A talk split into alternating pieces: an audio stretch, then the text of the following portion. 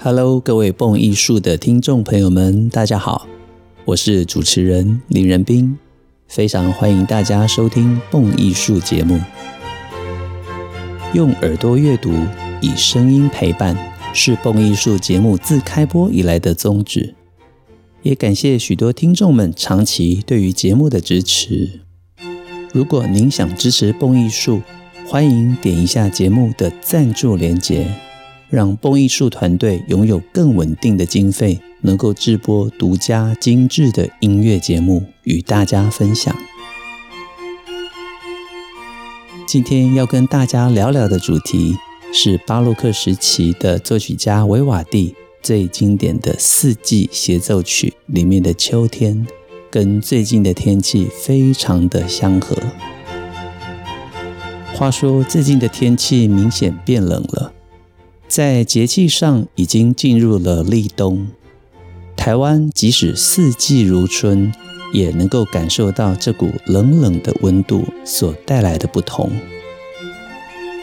深秋对许多人来说或许是萧瑟的感觉，但其实对我来讲，比较像是天凉好个秋，因为啊，夏天真的很热。进入秋天之后，除了萧瑟之外，我个人其实常常觉得是凉爽、舒适的。这是个让我感觉快乐的季节。不过想到秋天，我总会想到在元代著名的散曲作家马致远，他所写过的一首知名的小令《天净沙·秋思》：枯藤老树昏鸦。小桥流水人家，古道西风瘦马，夕阳西下，断肠人在天涯。这首小令是马致远的散曲名作。作品的内容本身其实是简单普通，只是叙述一个漂泊的旅人，时逢黄昏，突然间有感而发，发而思，思而悲，悲而泣，泣而痛。它可能表现了深秋日暮、游子思乡的普遍感情，在曲折里反映了作者后期漂泊的生涯，以及元代知识分子普遍受到压抑的愤恨情绪。但是整首的小令构思精巧。语言洗练，格调清绝。前人将这首诗誉为秋思之祖，深得唐人绝句妙境，具有极高的艺术成就。像是诗里面描写的天色黄昏，一群乌鸦落在枯藤缠绕的老树上，发出凄厉的哀鸣。小桥下流水哗哗作响，小桥边庄户人家炊烟袅袅，古道上一匹瘦马顶着西风艰难地前行。夕阳渐渐地失去了光泽，从西边落下，凄寒的夜色里，只有孤独的旅人漂泊在遥远的地方。作者马致远年轻时热衷功名，但是由于元朝统治者实行民族高压政策，因此他一直未能得志，几乎一生都过着漂泊无定的生活。他也因此抑郁不治，困穷潦倒一生。于是，在这羁旅旅途中，他写下了这首《天净沙·秋思》。这首小令很短，一共只有五句，二十八个字。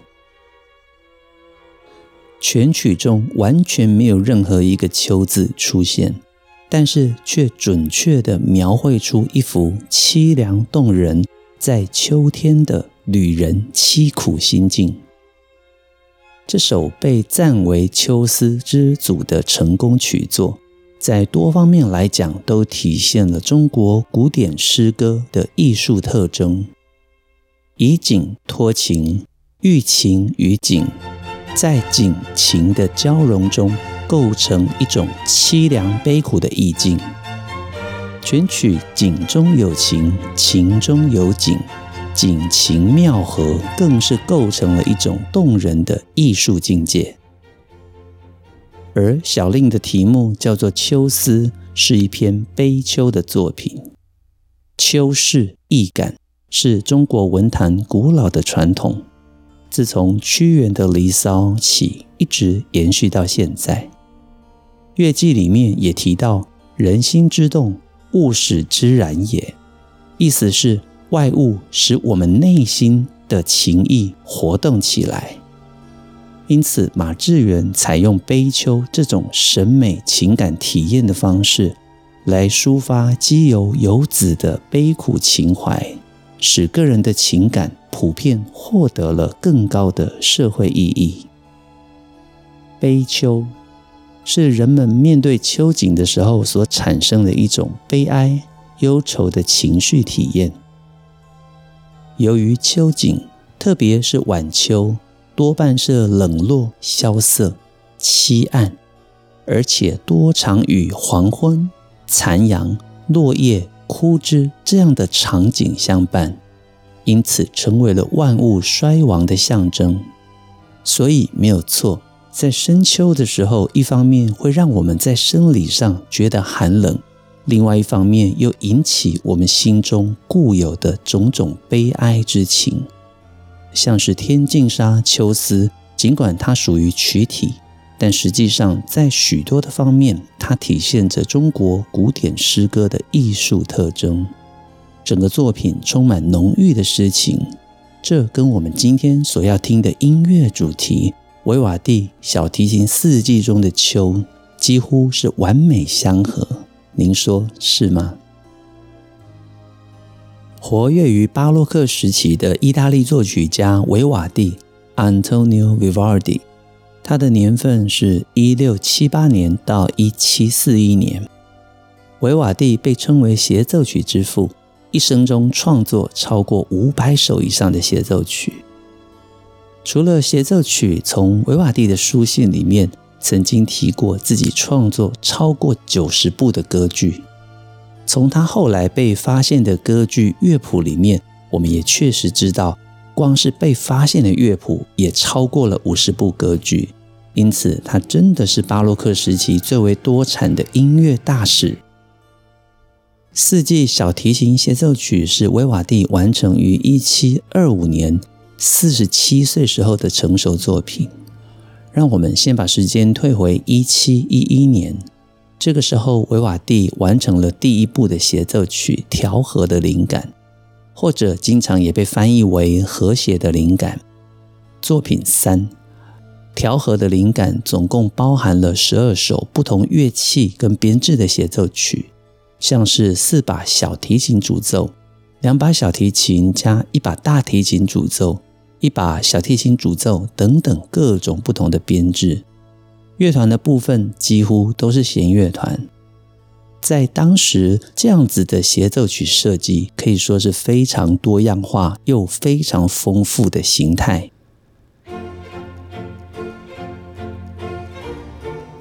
这部调和的灵感作品三，当年在荷兰阿姆斯特丹印刷发行，由于是在意大利之外的国家发行乐谱，更是为维瓦第奠定了卓著的名声。在十四年之后，到了一七二五年，维瓦蒂完成了另一套一共十二首小提琴的作品《和声与创意的尝试》作品八。这其中的前四首协奏曲有着各自的标题，春夏秋冬，实在是太有名了。这就是我们现在知道的四季小提琴协奏曲。而他的原始曲目和声与创意的尝试作品八，剩下的八首里面也还有三首是具有标题的，像是海上暴风雨、愉快以及狩猎。您说是不是非常的有趣呢？创作于一七二五年的四季，距离现在已经几乎两百年。现在是二零二一嘛。所以在四年，其实就是四季这套作品满三百年了。四季小提琴协奏曲除了依照季节有着鲜明的音乐表现之外，在每一个季节的乐谱里面都印有跟音乐内容相关的十四行诗。诗的作者不详，也据说可能是韦瓦第亲自题写。这些诗中的文字跟音乐的细节环环相扣，听起来更让音乐内容引人入胜。一听入魂，也让四季成为了古典音乐史上最早的标题音乐典范。今天我们的主角是《秋》这首协奏曲。古人常说“春耕夏耘秋收冬藏”，维瓦蒂的《秋》小提琴协奏曲完全符合这样的场景。接下来就让我来带领大家仔细欣赏这套美丽中带着忧愁，但是却又精神抖擞的精彩作品——维瓦第的《秋》。第一乐章快板，它大致上描写的是农人们唱歌跳舞庆祝丰收，在喝了酒之后，众人在欢愉的气氛中沉沉的睡去。我们开始欣赏音乐。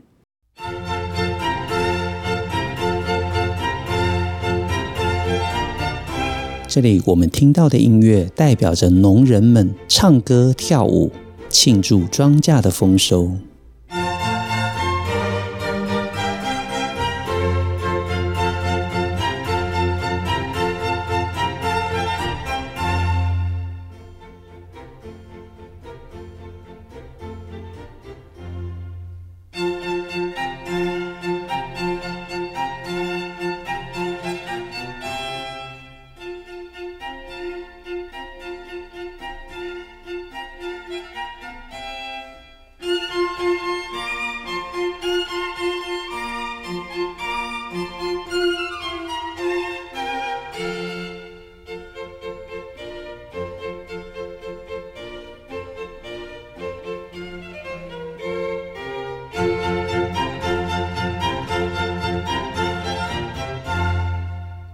这边维瓦蒂则写出了酒神的琼浆寓意，独奏小提琴的演奏上面更加上了标题“酣醉”。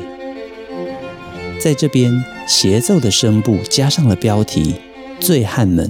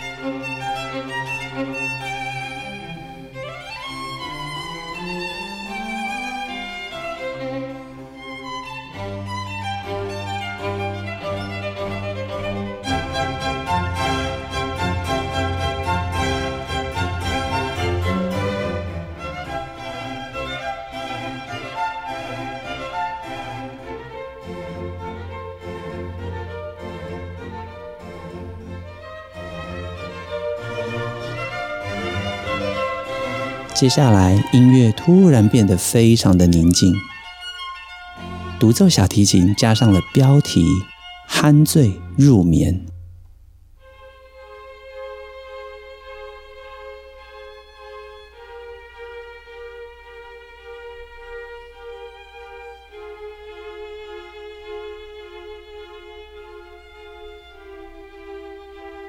众人在欢愉的气氛中沉沉的睡去。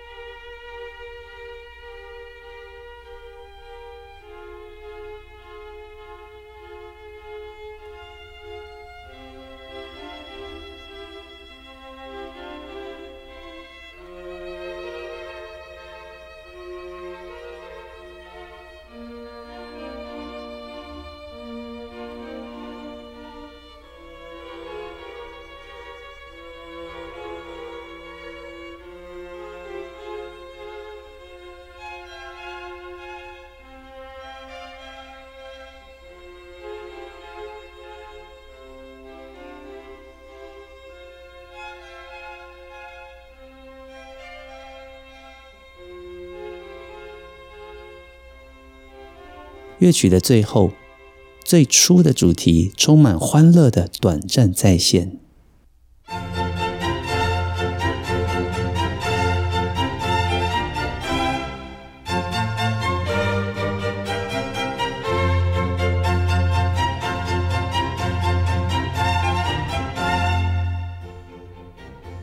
结束第一乐章。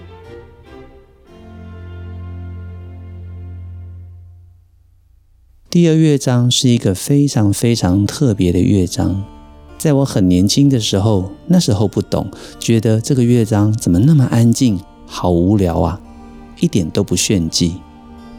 但是现在在听，发现维瓦第简直是神呐、啊！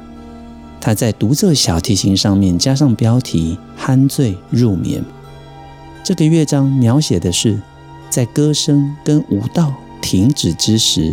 大地重回宁静，万物随着庄稼的人们，在秋高气爽中一同进入梦乡。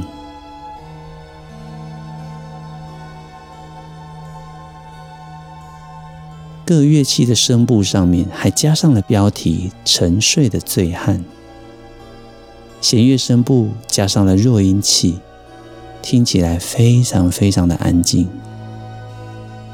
我个人常常突发奇想，如果睡不着的时候，各位其实可以设定无限反复这个乐章，你会发现它几乎静止的节奏，能够让我们心神得以安定。也就是说，维瓦第描写睡觉的这个乐章，其实非常的适合睡眠。下次大家可以试试看。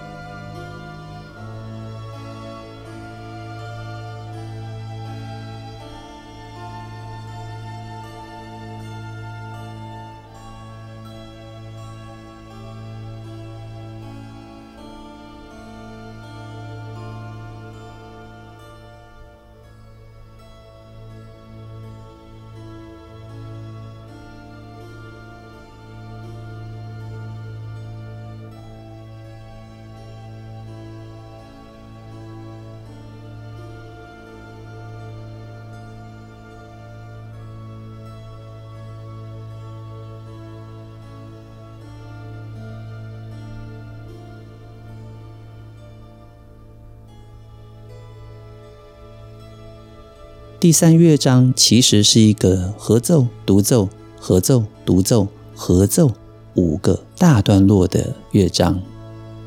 独奏小提琴加上了标题 “La Caccia” 打猎。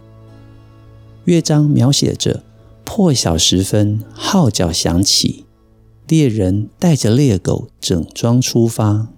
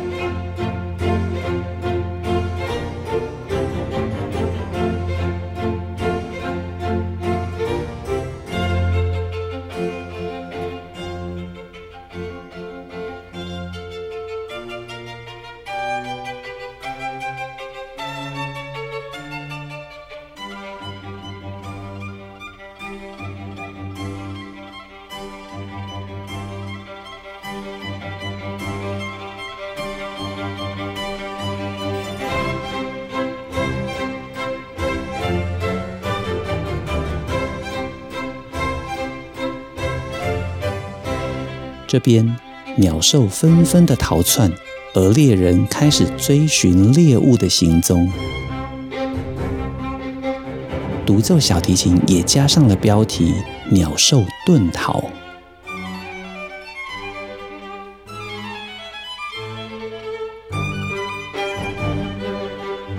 一阵枪声巨响，独奏小提琴也加上了标题“猎物与猎犬”。虽然我只念出了重要的诗，但是搭配着音乐，相信大家可以感受这些音乐的神奇，也可以领略维瓦蒂在写作这些音乐的时候是如何以精心的创作，让音乐跟诗完美的结合在一起。独奏小提琴也写着不敌死神的召唤，我们可以听到音乐跟诗完美的融合在一起。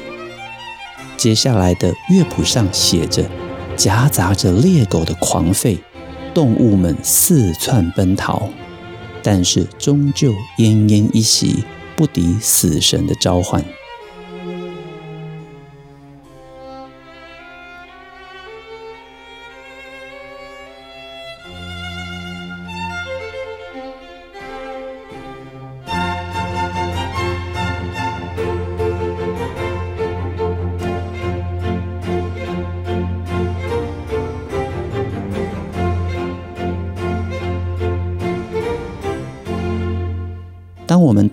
诗的内容，再欣赏一次音乐的时候，您更会发现四季里面音乐世界的美妙。一起听完了维瓦第四季秋的三个乐章，大家是否感受到了这音乐里面特有的情绪？秋天里面的悲凉，秋收冬藏打猎的刺激，以及猎物奄奄一息的悲哀感觉。当我们更加深入乐曲的本质，深入音乐的起源跟精彩的内涵之后，听音乐这件事情会变得更加充满乐趣，丰富我们的生活品质。我一直认为生活中充满音乐是一种非常快乐的事情。在今天节目的最后，要跟大家分享一个重量级的好消息，跟所有的蹦友们预告。蹦艺术将跟大人社团合作，推出一套由我本人担任主讲、非常非常详尽的音乐欣赏影音课程。我们的主题就是维瓦蒂的四季小提琴协奏曲《春夏秋冬》。这套影音课程，我们将从作曲家的生平、乐曲创作背景、春夏秋冬四个季节更加深入搭配十四行诗乐谱的赏析，到相关的音乐延伸话题等等的，为所有的爱乐朋友们深入浅出而且完整的介绍四季这套全世界全年代历史上最著名的古典音乐作品。内容非常非常的丰富，而且精彩。就在下个月十二月，这一套精彩的影音课程四季将在康健线上学习平台上正式推出。敬请所有的蹦友们期待之后我们的课程出版以及相关的活动消息，不要忘记哦。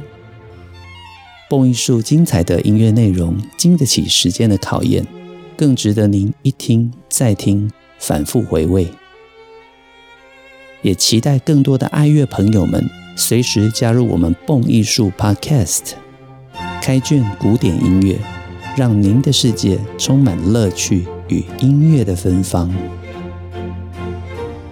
我是林仁斌，这里是蹦艺术，我们下周节目再见，拜拜。